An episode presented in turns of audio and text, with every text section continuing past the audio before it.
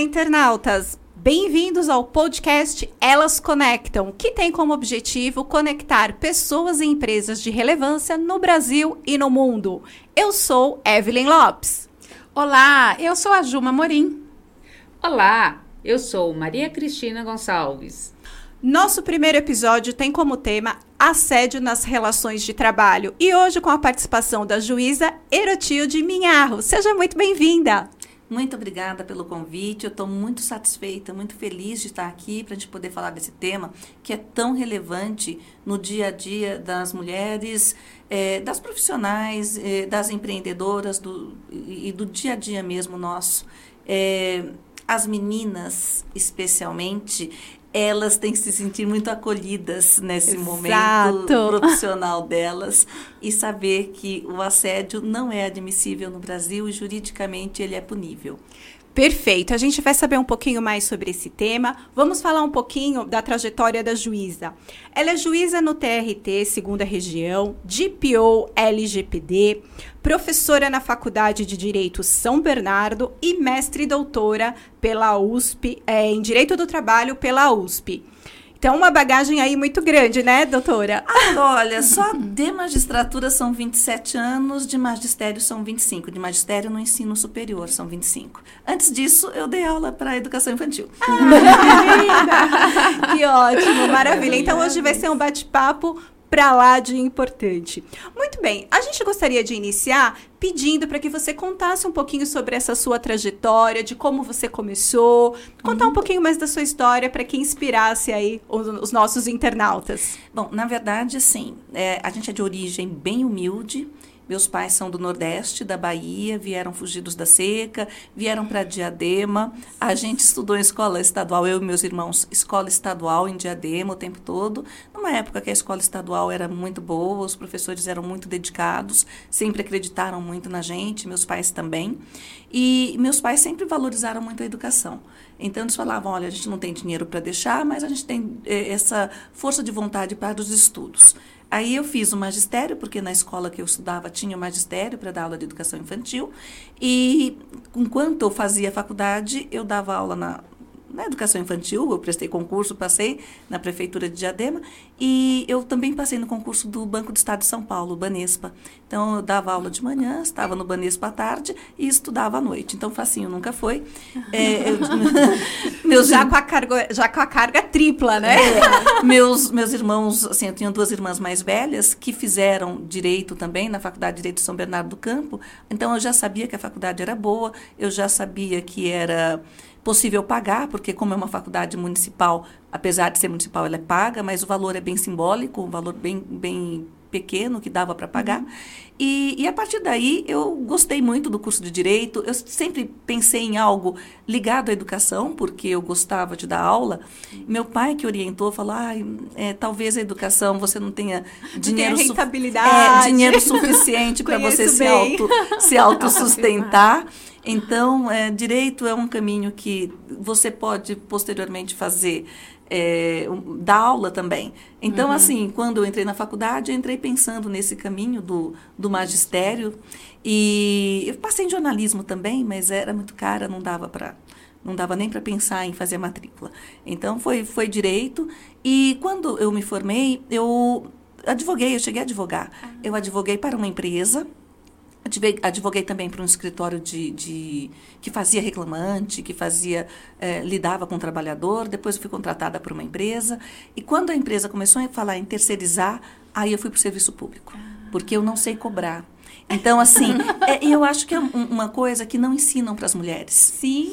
Né? Não ensinam para a gente. Perfeito. Não, que a gente tem que, sim, a gente tem que se doar. Então, é. assim, é o magistério, o magistério é um sacerdócio. Exato. Né? Então, assim, nunca ensinaram para a gente que não é errado cobrar, porque eu preciso sobreviver com Perfeito. o meu trabalho. E, e, eu não sabia cobrar. Eu falei, como que eu vou fazer para ter um escritório de advocacia e me, me sustentar? Então, eu resolvi prestar concurso público, prestei para oficial de justiça da Justiça Federal, inicialmente. É, passei, e aí eu fiquei lá durante dois anos e um pouquinho, que foi o tempo que eu levei para me preparar para o concurso da magistratura e, e, ser aprovada. Mas assim, eu tenho que falar que é, parte dessa minha trajetória eu devo às minhas irmãs mais velhas que mostraram o caminho. Então, assim, uhum. meus pais acreditaram que era possível. É, a minha irmã mais velha podia, pensou, chegou a pensar, ela pensou em fazer letras, pensou em fazer secretariado, mas meu pai falou para ela, e por que não direito? Então, assim, eu tinha pais que acreditavam na gente Sim. e que, apesar de, de assim, é, virem lá de uma cultura mais machista, é, não trouxeram isso. Mas na, no Nordeste era comum a maioria das mulheres fazer magistério, né? Era, é, era o curso que tinha disponível. Que tinha disponível para a é. mulher. E ele, não, não, o magistério eu fiz porque hum. era de graça e era lá em Diadema, era perto de casa, mas ele, eu queria continuar nesse tra trajeto. Não, não, vamos, deu certo. Pensar mais, um é, é, mais. deu certo com as suas irmãs, olha, veja. e elas, assim, passaram no, no, no vestibular, fizeram, estavam fazendo direito já, eu estudei uhum. junto, eu era contemporânea da minha irmã do meio, então a gente chegou a pegar pegar dois anos, assim, que ela estava uhum. no ter, quarto, quinto ano, e eu estava no primeiro, segundo ano. Então, assim, elas mostraram que era possível. Se a gente é da mesma família, a mesma formação, mesmo pai, mesma e mãe. E os valores, né? É, eu acho que isso é importante, porque eu acho que nos dias de hoje a gente percebe que os valores, eles é, não têm mais é, essa, essa comunhão que tinha, né? Sim. No passado, essa visibilidade. Hoje as pessoas estão mais individualistas, né? É, então, mas antes, assim, era bem família mesmo, um ajudando o outro. E, e mesmo, eu sabia algumas coisas quando fui para o vestibular, porque eu tomava ponto da minha irmã. Então, assim... é, Tinha uns combinados, né? é, a gente sempre se ajudou. Mesmo, meu, meu irmão, que é mais caçulinha também, que é, começou engenharia, desistiu, foi, foi fazer direito. É, mas, assim, a gente sempre se deu muito bem. E mesmo hoje, minha mãe infelizmente é falecida, mas quando a gente precisou se juntar para poder cuidar da minha mãe, agora cuidar do meu pai, nesse aspecto bem, a gente é bem, bem unido. Você sabe que eu identifico, eu me identifico, eu me conecto com essa sua história, né? Porque meus pais também são baianos, vieram para São Paulo e, e a gente está falando sobre assédio moral. E muitas vezes eu me pego pensando o que meu pai passou para a gente estar onde a gente está. Porque minha mãe é branca, meu pai é preto. Ai, então, assim, uhum. já teve o assédio moral lá naquele começo. E ele também concursado, ele também fez direito, ele, meu irmão, da uhum. Faculdade de São Bernardo. E também passou em três concursos quando ele veio para São Paulo. Uhum. Só que não foi fácil. Né? Então, assim, a gente tem evoluído a questão do assédio moral, do, do, cuidado em relação a tudo isso. E minha mãe foi muito cuidadosa em tratar a gente de maneira que a gente não se sentisse intimidado para a gente poder conseguir os nossos postos aí, né? É, e é interessante que, assim, é, eu sou uma mistura de indígena, negro e branco, então, assim... Tamo junto. É, a gente é uma mistura, mas raramente isso me impediu de estar de onde estar eu gostaria de estar. É isso. É, eu, e isso porque meus pais sempre deixaram a gente muito ciente de que a gente capacidade é, é a gente consegue estar onde a gente quer. Eu quero, eu queria namorar, casar, ter filhos. Você vai ser profissional, vai namorar, casar, ter filhos, né? E é, e é isso. E é possível. E é possível. Né? É porque e é possível. a gente vê a carreira da magistratura algo tão difícil, né? Porque hum. é uhum. isso que, que é passado. É muito Sim. difícil, mas é o que você falou, a determinação. É, não, eu quero fazer isto. É possível. É possível, né? É, é, vai facinho, foi o que eu falei no começo. Não, não, tem que ter. Não, viver não é fácil. Sim. Uma curiosidade, já era mãe quando prestou concurso para magistratura? Não, eu já, eu já namorava o meu o, que Sim. foi meu futuro marido, né? Já namorava o, o, pai dos meus filhos, mas não, foi depois, depois. foi depois que eu passei no concurso. Sim. Eu passei, eu tinha 29 anos e, e aí depois eu não. casei aos 30. aí eu casei. Não, eu não eu era uma das mais velhas. Aí, é verdade. Aí eu casei aos 30 anos e tive minha filha com 34. Maravilha. E como é a Aerotilde mulher? O que, que você faz no, nas suas horas vagas? O não que sobra que você, muito tempo. O que, que você gosta de fazer? Se você já realizou todos os seus sonhos, se você tem mais sonhos para realizar. Como Olha, é tio de mulher? Sonho a gente sempre tem. Eu acho que. Mas perguntar para o meu pai, que tem 87 anos, se ele tem sonhos, sim, sim. ele tem sonhos. Uhum. Eu acho que não ter sonhos faz com que a gente é, pare e a gente não queira mais é, continuar na vida. Então, uhum. sonhos tenho muitos. É, tenho muitos hobbies, muitas coisas das quais gosto demais de fazer. É, mas eu gosto de dançar, a gente ah. fazia dança de salão nos velhos tempos. É, gosto de fazer exercício físico, porque acho que a gente tem que estar saúde, com a né? saúde, né? A, saúde em dia. Tempo a gente tem que arranjar, porque é, são muitas coisas. A magistratura toma muito tempo, é uma atividade de muita responsabilidade. Sim, sim. A quantidade do serviço é muito insana, mas a gente tem que dividir o dia em, em vários aspectos e não pode deixar nenhum, nenhum deles. Afinal, é mulher, né? É, nenhum deles cair. Então, assim, gosto. Tenho hobbies, muitos. Eu gosto de costurar, que é uma coisa que vem da minha oh, mãe. É minha mãe também foi costureira. Gente, eu não sei pregar um botão. Ah, eu vou sincera. Também não sei. É relaxante. Ah, é relaxante. Eu vou aprender. É, não, é muito relaxante e é legal você construir alguma coisa. Você, sim, sim, você imaginar dúvida. e você é. ver construído. Algumas coisas eu faço que não ganham dinheiro tal, eu faço. Para mim é um desafio eu sofro fazendo, que é escrever artigo jurídico. Ah, Esse eu sofro, eu sofro fazendo porque é, normalmente dão um limite de páginas. É, ah, assim, limite de páginas. É, 20 páginas. Não, não, eu tenho problema que eu, eu, eu vou direto ao assunto. Pá, em 5 ah, páginas eu resolvo tá. o problema. Eu não, eu quero escrever, escrever. Mas o povo fala, não, tem que ser 20 páginas. Então aí tem que ter todo o aspecto científico, que tem que colocar da forma científica. Sim. Então, isso eu gosto de fazer, mas eu sei que me dá um pouquinho de trabalho e me dá um pouco de, de, de angústia, porque tem prazo. é, tem prazinhos. E dar aula, para mim, é relaxante. Ah. Uau! Isso é bom. Isso é, é, é porque é, é, é, algo que eu faço com muito prazer, é algo que eu gosto mais de fazer. Então, assim, é, às vezes eu estou muito tensa quando entro na sala de aula e os alunos começam a conversar. Aí dá uma é.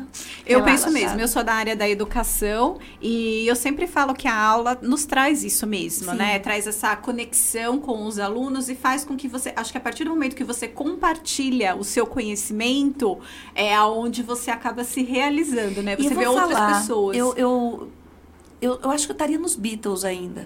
Ah. se eu não fosse professora, se eu não fosse mãe. É, legal, a, é, a, gente se atualiza, Sim. a gente entende é, o sentimento dos Do jovens em relação às angústias que tem com relação é. ao mundo atual. Ah, chegou o chat GPT, agora vai tirar emprego da gente. É. É, a gente mesmo. se atualiza com, dando aula. Eu vi o desabafo de um jovem que ele falava o seguinte: nós somos a geração que mais liberdade tem, mais acesso à informação, mais tudo e o maior índice de depressão. Sim, eu, eu vejo como que eu vou juntar no meu cérebro todas essas informações que eu tenho. É. Dá vontade de consumir tudo isso, mas você tem um limite. É, então eu não consumo dúvida. tudo isso, mas uhum. o adolescente não tem esse freio, né? Sim, de... ele tem sede, né, de informação, ele tem sede de viver, é, né? E, e assim, é, a aula é o que menos interessa para ele, porque tem tantos atrativos. Exatamente. Bom, e o assédio, sem dúvida, é um dos temas mais discutidos é, nos dias de hoje, Sim. não só na relação de, de, trabalho, no empreendedorismo, mas também em todos os âmbitos. E a gente destacou aqui alguns pontos e gostaríamos de ouvir a sua opinião. Sobre o assédio moral que, que a gente poderia falar? Quais são os tipos de assédio, né? E o que, que a gente poderia falar sobre o assédio moral? Então, o assédio moral ele não acontece só porque as pessoas acham que o assédio é aquilo que vem de cima para baixo. Então, tanto o assédio moral como o assédio sexual, eles não são exclusivamente é, de chefe para subordinado. Existe essa modalidade que a gente fala aqui, né, vertical, de chefe de cima para baixo, de chefe para subordinado, mas tem aquele horizontal, aquele lateral, que a, a, os companheiros de trabalho te assediam, tanto uhum. moral, às vezes pode acontecer de assédio sexual também, para minar a sua autoconfiança, para fazer com que você psicologicamente fique afetado e com isso você peça para sair. Então, hum. essa seria a famosa fofoca de corredor? Sim, sim. E isso pode acontecer até de baixo para cima. A gente sim. quer fritar o chefe. Então, a gente fritar o chefe, a gente já faz corpo mole, não faz o serviço direito. Uhum. A gente fica falando mal do chefe para o dono da empresa. A gente mina o chefe e chega uma hora que o chefe fica sem clima de trabalho e pede para sair. ah, eu vi eu, outro dia, eu eu assisti o jogo do Flamengo e, e Fluminense com meu filho. Oh, Nós somos, não, eu, meu filho adora futebol e eu me conecto com ele pelo, pelo futebol. Pelo futebol. E palmeirense e tal. Então teve o jogo do Palmeiras, Palmeiras ganhou. Ai, eu, eu, fiquei é, super feliz. Eu, não fiquei muito, eu fiquei dividida, porque te, eu, tenho minha, eu tenho minha vibe diadema. Fiquei bem dividida, mas tudo bem, deu certo. Deu certo. Deu certo. Mas se, se, se o Água, Água Santa ganhasse, eu também ia ficar feliz. ah, mas o, depois jogou Flamengo e Fluminense. E o Flamengo jogou mal pra caramba. E todo mundo dizendo que eles fizeram de propósito para fritar o, o, o, técnico. técnico. Uhum. É, no dia a dia da, do trabalho, as pessoas fazem isso também. Você fala de diadema, é aquela máxima que nas indústrias falava, o chão de fábrica derruba, né? Sim, é. sim, sim. E, sempre. Aproveitando esse gancho, é, como distinguir o, o, uma bronca do chefe de um assédio moral? Nossa, excelente pergunta. A forma a forma, porque você ah. pode falar, olha, é, a gente estava analisando o seu desempenho e, e, e, a gente percebe que você não está é, rendendo como rendia antes. E você faz isso chamando a pessoa reservadamente, de preferência, chama reservadamente num ambiente neutro, mas traz alguém do, do RH junto, porque hum. talvez você precise de uma testemunha para falar, mostrar que a forma como você fez isso foi uma forma adequada. Não fala isso em público. É, mostra números, olha, antes gente, você tinha X de produtividade, agora você está tendo Y.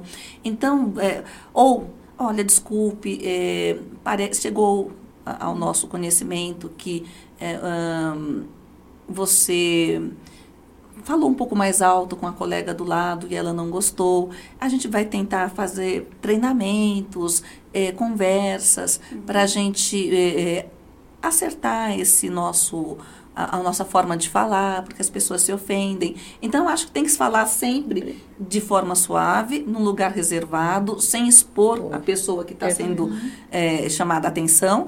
E se você puder ter alguém do RH que possa depois ser sua testemunha, melhor ainda. Né? Então, porque as pessoas se melindram às vezes. É, nos dias atuais, né? Que você fala uma coisa, a pessoa interpreta outra. É. Se você não tiver alguém para te dar respaldo naquilo. Sim, e mesmo tendo, falando porque eu sou juíza, né?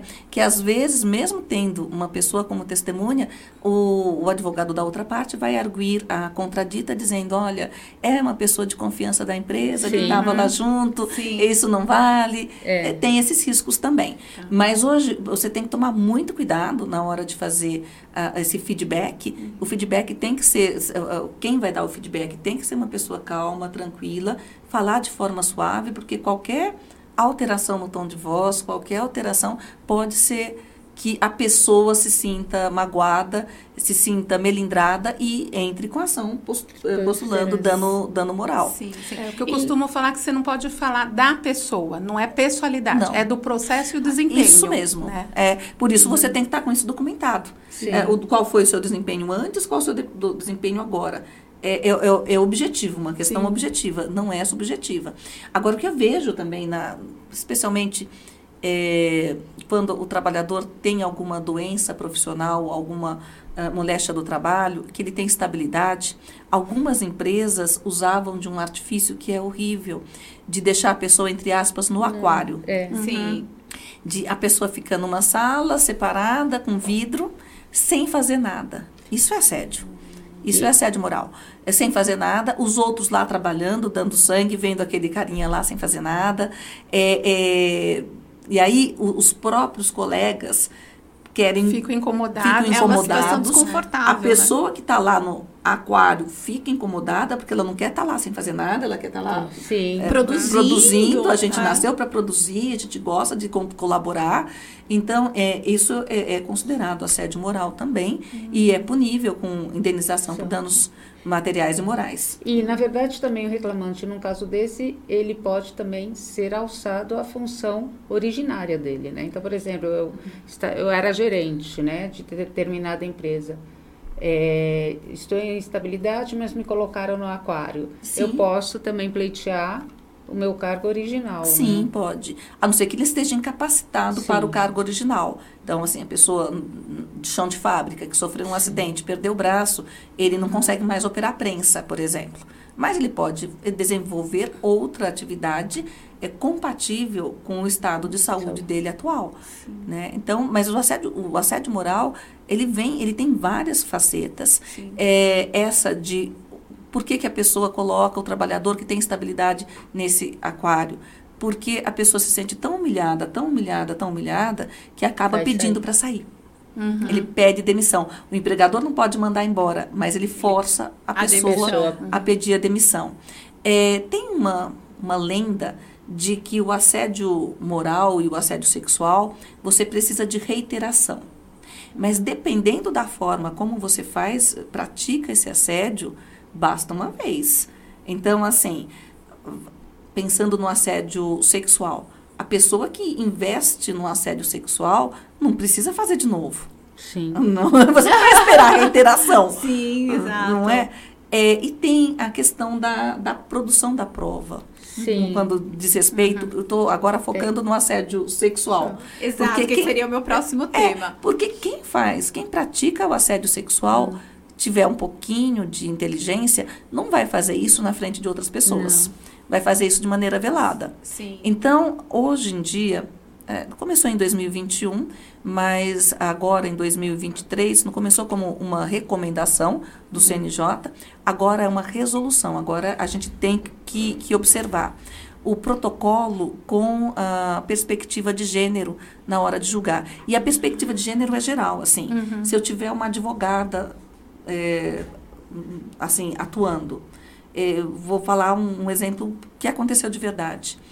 Audiência online, a advogada não tinha com quem deixar a criança, ela ficou com a criança, a criança não sei se chorou, não sei, não lembro mais, mas ela estava com a criança no, no colo. Ela levou uma bronca Do juiz. do juiz, que absurdo, aqui é um lugar, lugar profissional, não tem que ter criança. Só que assim, era online, você está na Você está na sua Na sua casa. casa. Agora, se fosse um não, pai. e aconteceu o contrário. e na mesma semana aconteceu. Lindo. Na mesma semana aconteceu o contrário. Na mesma Uhum. semana, um pai online, era dia dele ficar com o filho, ele ficou com, com o filho no colo, cuidando do filho e fazendo a audiência. Hum. Foi elogiadíssimo. É. Porque, Que nossa, papel, que que lindo! tá é, que lindo! O pai cuida cuidando do filho. do filho. Gente, é obrigação É claro. de pai e mãe cuidarem do filho. Não é, não é uma obrigação da mãe. da mãe, é uma responsabilidade de ambos. Mas isso é uma transição que a gente ainda está passando, né? Porque a, a própria mulher, se ela não tomar cuidado, ela continua assumindo esse papel e não dá o papel que é do pai. Verdade. Né? A, É a mãe acaba assumindo tudo. Então a gente está numa transição que eu acho que tem que evoluir. Sim, e, a- muito. e até a legislação está evoluindo nesse sentido, né? De que a responsabilidade é, é de ambos. Mas o que eu estava falando sobre a- o julgamento com perspectiva de gênero é que na hora de julgar, o julgador, seja ele homem ou mulher, o magistrado, seja magistrado ou magistrada, tem que observar. Bom, é uma advogada gestante, vou dar prioridade, vou fazer, passar a audiência dela na frente. Perfeito. É uma, uma, um- uma advogada que está com a criança lá no online. Vamos fazer a audiência dela primeiro. É, já aconteceu de reclamante chegar lá, a reclamante estava com a criança e de repente chega o, o pai, porque viu a audiência, viu, na- é tudo público, né? Sim. Viu a notificação de que haveria aquela audiência e ele foi lá para perseguir a mulher. É, então, assim, até isso, o advogado ter. Porque O é só- cuidado, né? é, o cuidado de avisar o juiz que tá que acontecendo. tá acontecendo, porque aí a gente mantém o, o segredo de justiça. E aí a pessoa não fica sabendo da audiência. Sim. Então, o- o- esse cuidado agora do julgamento com perspectiva de gênero, a gente vai ter que começar a pensar até para não acontecer um assédio, aspas, judicial. O, é, próprio judicial causando o É, assédio. a pessoa se revitimizar. Sim. Então, eu não sei se vocês lembram, anos atrás, uns dois anos atrás, já era durante a pandemia, um, um magistrado que, na audiência online, gravada, ele revitimizava as Sim. vítimas. Eu É, lembro. ele, ele, ele falava, mas a senhora não sabia com quem estava se relacionando? Ele é pobre, ele não tem dinheiro para te dar pensão, não. Sim. Aqui, Maria da Penha, não, para mim, eu, Maria da Penha, É o ser humano, eu né? que rasgo é- Maria da é. Penha. Esquece, Esquece né? a Maria da Penha. Porque a mãe dizia, olha, não posso deixar minha filha com ele, porque se ele me bate, ele bate nela também. Claro. Então, assim, é, eu tô com proteção da Maria da Penha, não dá para ser uma visita, assim, teria que ser uma visita monitorada. Sim. É, ah, tô nem aí para Maria da Penha. E aí vai. Então, é- essa falta de empatia, isso agora é, mesmo que a pessoa não queira espontaneamente demonstrar uma certa empatia Uhum. com a questão feminina, vai ser obrigada Ah. É uma a- a determinação, uma Determinação. resolução é uma, que vai ser é uma seguida. determinação. Que bom. E, e quando se fala da, da- do julgamento com perspectiva de gênero, não é só sobre o aspecto gênero. Gênero é Uhum. o nome geral que nós demos. Mas é, toda, todas as, as pessoas que são minorizadas. Então, a questão étnica, a questão religiosa, as religiões de matriz africana, que muitas vezes são discriminadas, tudo isso é, é levado em consideração. E na questão de provas, são possíveis gravações, imagens? Sim, e a, a palavra da vítima tem muita força Tá. nessas questões. Então, é, assédio moral e assédio sexual no meio ambiente de trabalho, a palavra da vítima tem força. Sim. Dependendo do caso concreto, o juiz pode inverter o ônus da prova. Olha, a empresa tinha mais facilidade de demonstrar que tomou todos os cuidados para evitar assédio moral e assédio sexual. É, como eu trabalho um pouco com compliance, é, a empresa tem que fazer treinamentos contínuos para todo mundo, desde a cúpula até o chão da fábrica, para mostrar que hoje em dia, ah, mas é no meu tempo, hoje é mimimi, no meu tempo não tinha nada disso. Ah, o tempo mudou. É. né? É verdade. Eu Aquilo que você falava que era mimimi, hoje é crime. É, E com exatamente. certeza esse é um tema que vai aí muito além, né? A, a gente aqui fica encantada com todas as orientações, mas infelizmente nosso tempo está acabando. Já? Que triste! É muito Nós rápido. temos ainda. Tínhamos aí para falar, mas isso é muito positivo, porque É. nós contamos com a sua visita novamente, para que a gente possa falar um pouco mais sobre esse tema, sobre stalking, assédio virtual, bullying, que são vários temas que estão em voga e contamos com a sua presença, doutora. Ah, muito Para retornar ao programa e a gente para que a gente possa estar continuando, né? E claro que eu gostaria é, de pedir a você para fazer nesse finalzinho rapidamente deixar uma mensagem para os nossos internautas. Então, os nossos interna- internautas vão ter que se preocupar hoje em dia não só é, em se policiar para evitar tipo de discriminação, racismo, é, racismo e discriminação estrutural. Então você percebe que a cultura da empresa é uma cultura discriminante. Tem que tomar muito cuidado, porque isso não é só uma questão trabalhista, é uma questão criminal. Então, quando eu falo de assédio sexual, a- aquela versão do assédio sexual de subordinação, o chefe assediando a subordinada, isso é crime. O stalking, é você ficar é, perseguindo na internet ah, uma determinada pessoa, isso é crime. É, racismo é crime. Homofobia é crime. Então, aquilo que no passado você achava que era ah, só uma brincadeirinha, hoje você pode responder a um processo criminal. E para a reputação da empresa, isso é muito ruim. Pensando-se eh, em, em compliance, ah, no compliance não basta você fazer tudo certo. Você tem que mostrar para o mundo que você faz tudo certo. Quando você admite uma pessoa que é, é conhecida na mídia por ser eh, ter estuprado pessoas, você mostra qual a sua política. Você não liga para a questão do estupro. Então, a sua reputação acaba sendo abalada. Então, eu me preocuparia com isso. Esse foi o primeiro episódio do Elas Conectam. Quero agradecer aqui a presença Juma Morim, obrigada, Cris Gonçalves, doutora Erotilde. E se você quer fazer parte da comunidade que mais cresce em conteúdo, em empreendedorismo e relacionamentos, clique no link abaixo e venha participar. Acompanhe as nossas redes de comunicação. Porque elas conectam!